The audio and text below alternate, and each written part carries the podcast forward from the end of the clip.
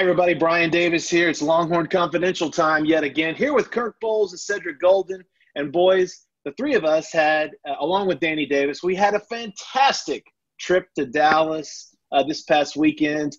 Although we had to sit through five hours of just sheer craziness at the Cotton Bowl. Texas was number 22, but they are not ranked anymore after a 53 45 loss to Oklahoma and the Red River Showdown, shootout, rivalry, whatever it is we're calling it these days, right?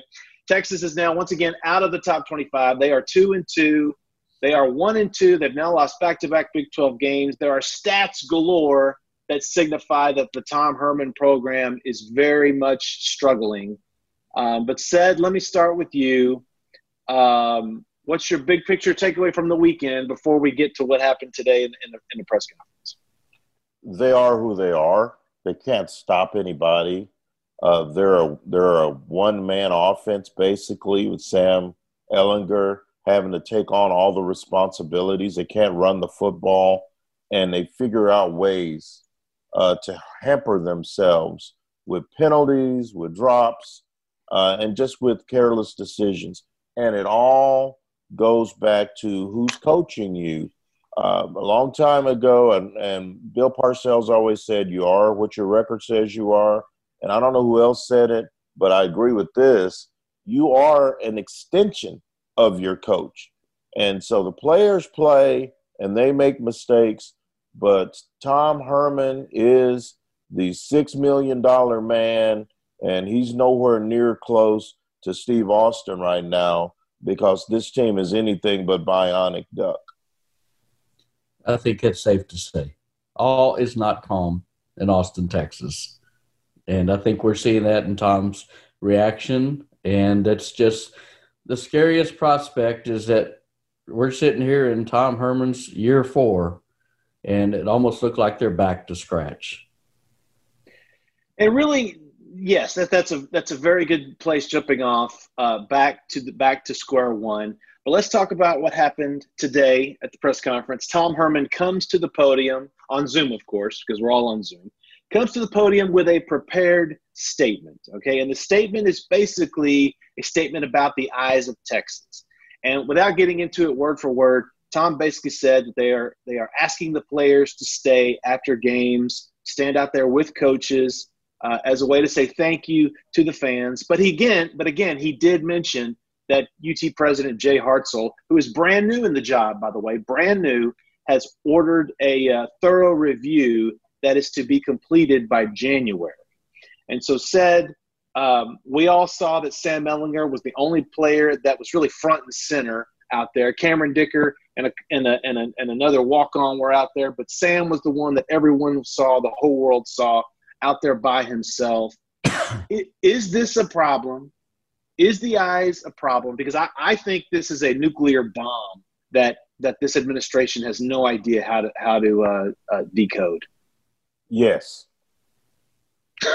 okay, let me, let me, let me, let me rephrase okay, that question. I'm sorry. I, I was in I was in Dallas this past weekend, and I, I saw a head coach set a record for most one-word answers in the history of a presser. Yes. Yes. Uh, I will say yes. when your leader and when the only guy on this team um, preseason with any kind of All American potential is by himself, basically the only real player on this, you know, starter.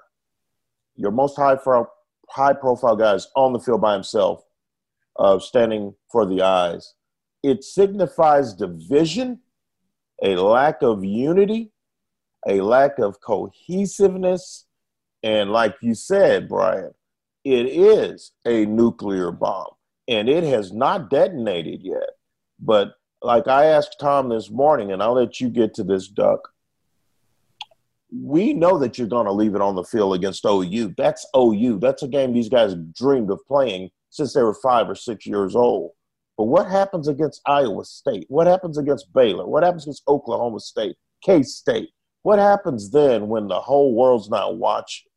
That's when these little these little issues that we see will fester and fester and they will come to a head. So I know that they're trying to maybe minimize it and act like it's not a huge issue in that locker room. But when I see when I see uh, 82 people walk away and two or three are just are standing for it, I think it's a problem. Are you sure that bomb hadn't detonated? No, yes. I, no, I, I, don't think it has yet, but I but I do think it's about to, and it's going to get worse. Uh, oh, I'm, I'm, I'm, doing I'm doing more shtick. Yes. Oh, it has detonated. Yes. Y'all think it has? Tell me why, Doug. Tell me why. It hadn't detonated. The fuse is lit. Okay. Oh, are, yes. are, are the cases open and the button sitting there? Okay, because I really thought Oklahoma uh, was more Chernobyl than Cotton Bowl because the way they lost, the way Texas played for three quarters, uh, the two and two record, the picture is worth a thousand words when Sam's pretty much the only player on that. And the fallout, as we all know, has been considerable. It's been far reaching. It's reaching Del Conte and Hartzell's desk, and people are pissed off. We know that. And it's hard for me to believe that it's not affecting the way the team plays because they are not singularly focused. Now, I don't think any of us would pretend to know how divided the team is in the locker room, but I think the players and the coaches and the equipment managers, you know, they know.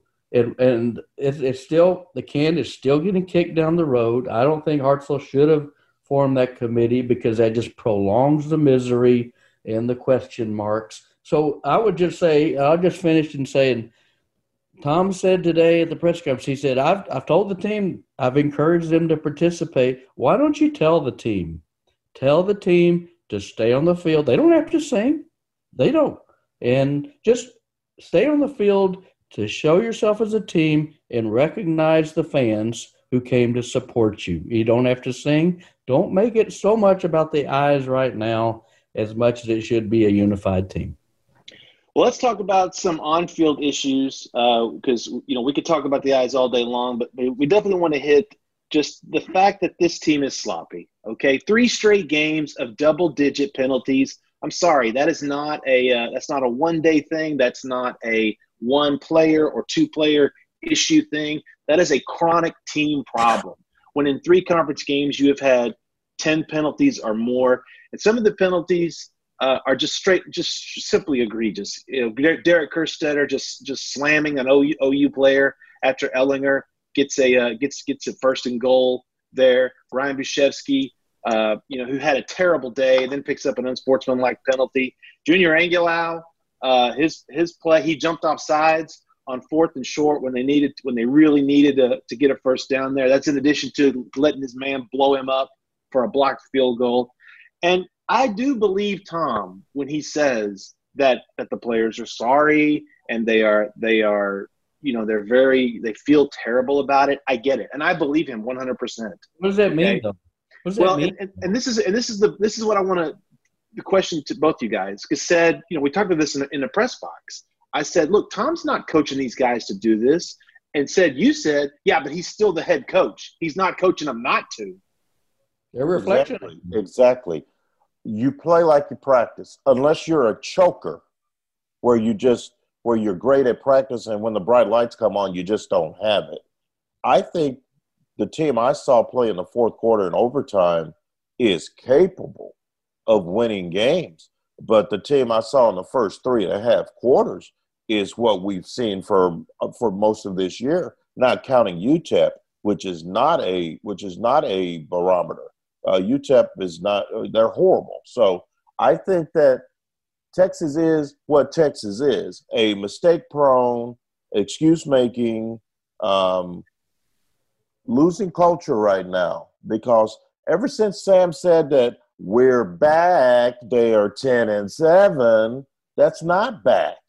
That doesn't even win the Sun Belt. So for me, I am very, very passionate uh, when I say uh, a team that walks the walk and talks the talk, like a Clemson, like an Alabama every year, those are the teams that we can talk about in glowing terms. But a team like Texas, uh, let's just call it what it is, Doug. Sugar Bowl, uh, great win, but that maybe that was just one great weekend in New Orleans had by all, because well, it did. It turns out it was not a harbinger of things to come.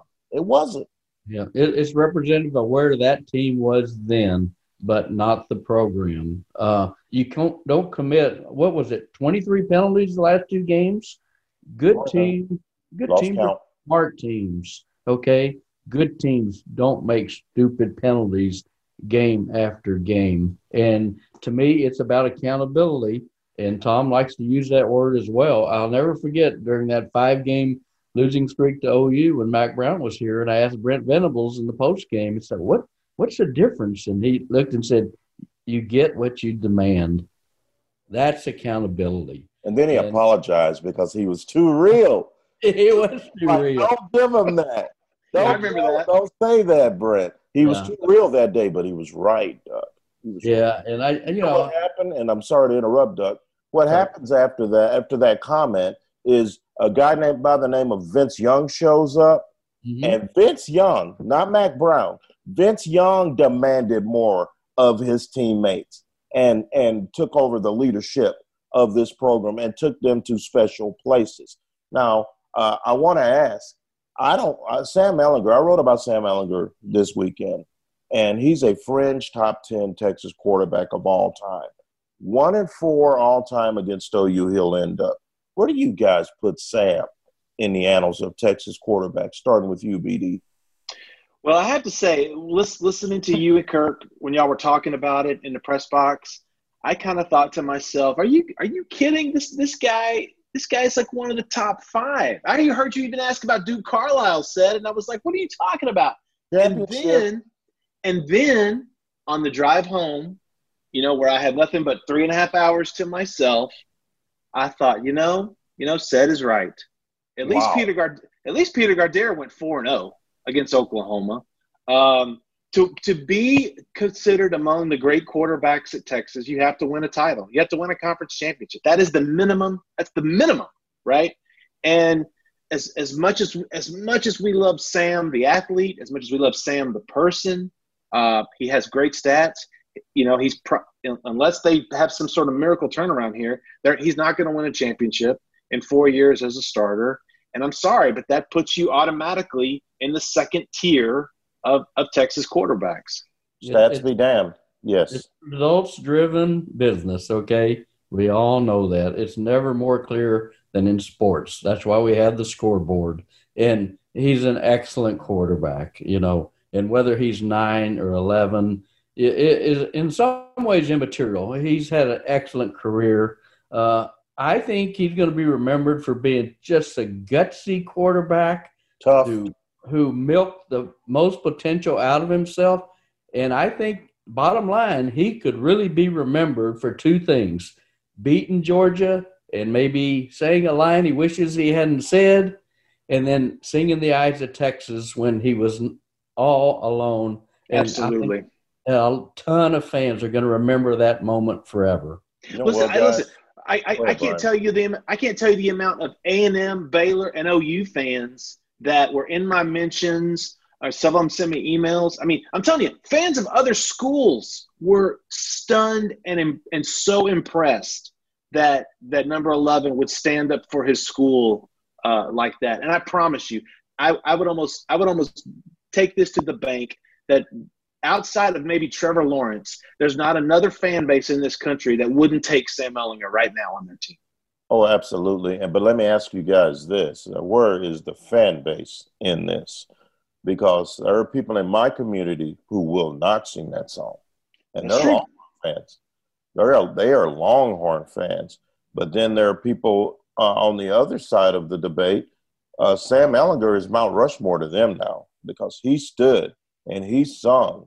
Is this song bigger than the program to some of these people, Duck? No, no, it's not bigger than the program. Why are we still talking about it? Because it's an integral part of the program. I mean, you know, how you separate it from Bevo, like let's get rid of Bevo. You know, I mean, right. it, it's such an integral part of the foundation of this school. And and you know, my daddy went to UT and played on the football team. He wasn't a player; he was on the football team. and all three of my brothers and I all went to UT. I painted my bedroom burnt orange when my folks went on a summer vacation to Iowa. We sang the Eyes of Texas at my dad's funeral.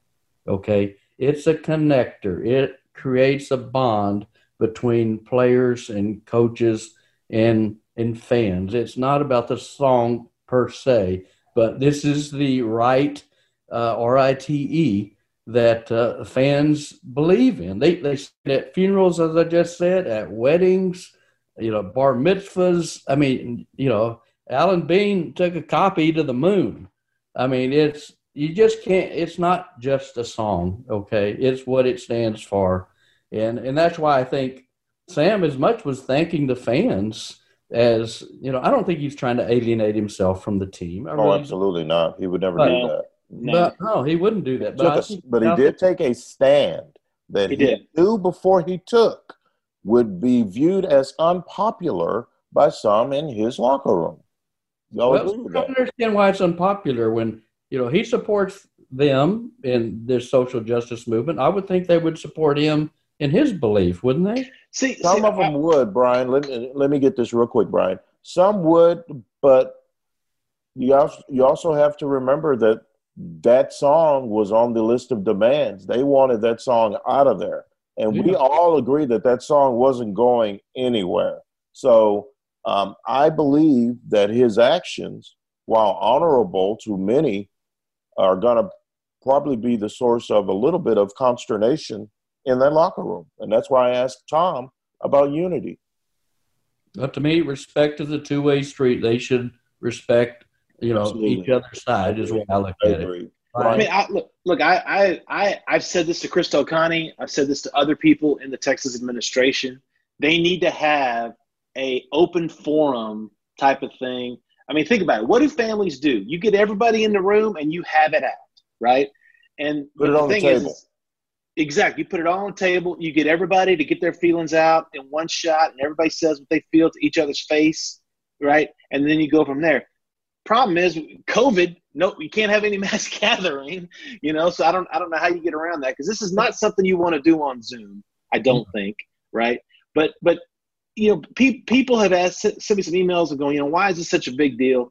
And I said, and I say to them, well, just imagine if somebody told Texas A&M, uh, putting your arm around the person next to you and sawing varsity's horns off. Hey, you know, some people think that's racist, right? And you need to do away with something that is so integral to the school. I mean, that's a problem, right? And, and when you explain it in ways of like, hey, um, some people think Boomer Sooner is racist. Y'all got to stop saying Boomer Sooner. Well, no, wait a minute. You know, so where where, where you fall on this is is uh, is, is important. But my my point is is that this is not just going to go away. This is not something that the administration can brush under the rug and hope that you know winning cures it this is bigger than what's happening on the field. College football is about tradition. It just is. And every school has its unique traditions. We think about Texas, we think about Bevo, we think about that song, we, we think about them singing it, we think about in the Aggies swaying, a press box moving under our feet. We think of all of those things. and so um, you you can change a lot of things, but traditions die hard. And I'm of the belief that this song will never go away. Um, maybe one day they will figure out a way to tweak it to make people happier. Uh, but then is it even the eyes of Texas anymore, Doug?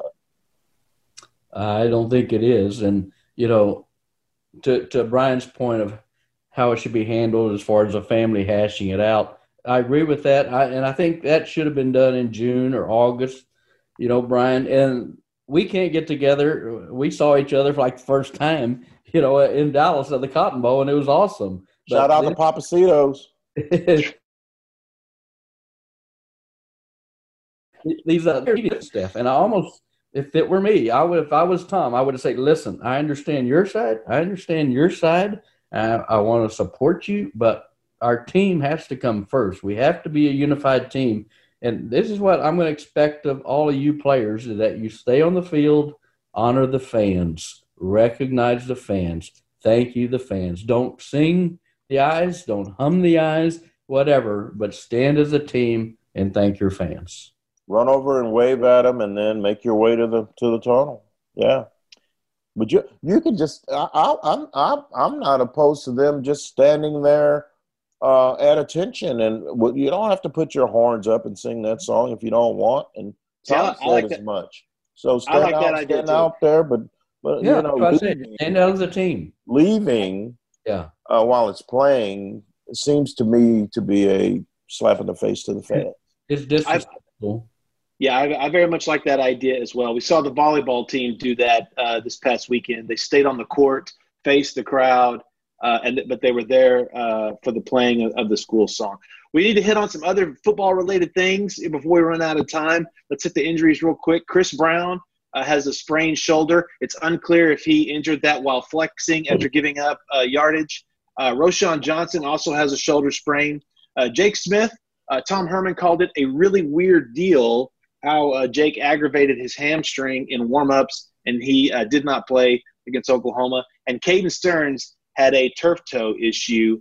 Uh, they could have loved to have all those athletes out on out on the field. Uh, social media went crazy over the weekend, saying that Jake Smith, you know, deleted all the stuff off his Instagram account, all this other stuff. I don't know anything about that. I just know that uh, I, I, take Tom at his word that that he was hurt. Uh, and you know, everybody's looking for conspiracy theories right now. I don't think that's that's one that's there. Um, we need to touch on Baylor for a second. Texas is off this week, but Baylor has suspe- Baylor is uh, UT's next opponent. Baylor has suspended football activities until October 17th because of a COVID outbreak. Ced, are we going to even have this game in in uh, two Saturdays from now? Right now, I'd say no. Baylor's got problems. They've got real problems down there, and I, I um, excuse me, up there uh, where we are south of Baylor. Uh, I don't think I don't know that that it'll happen. And and I, and I will also say if I'm Tom Herman or CDC, uh, I'm going to think happen? I'm going to think twice before I want my guys lining up against uh, a team that's been plagued by the COVID virus. So I, I I'm I'm I'm uh, maybe a little bit more pessimistic than most, but it wouldn't shock me if that game wasn't played.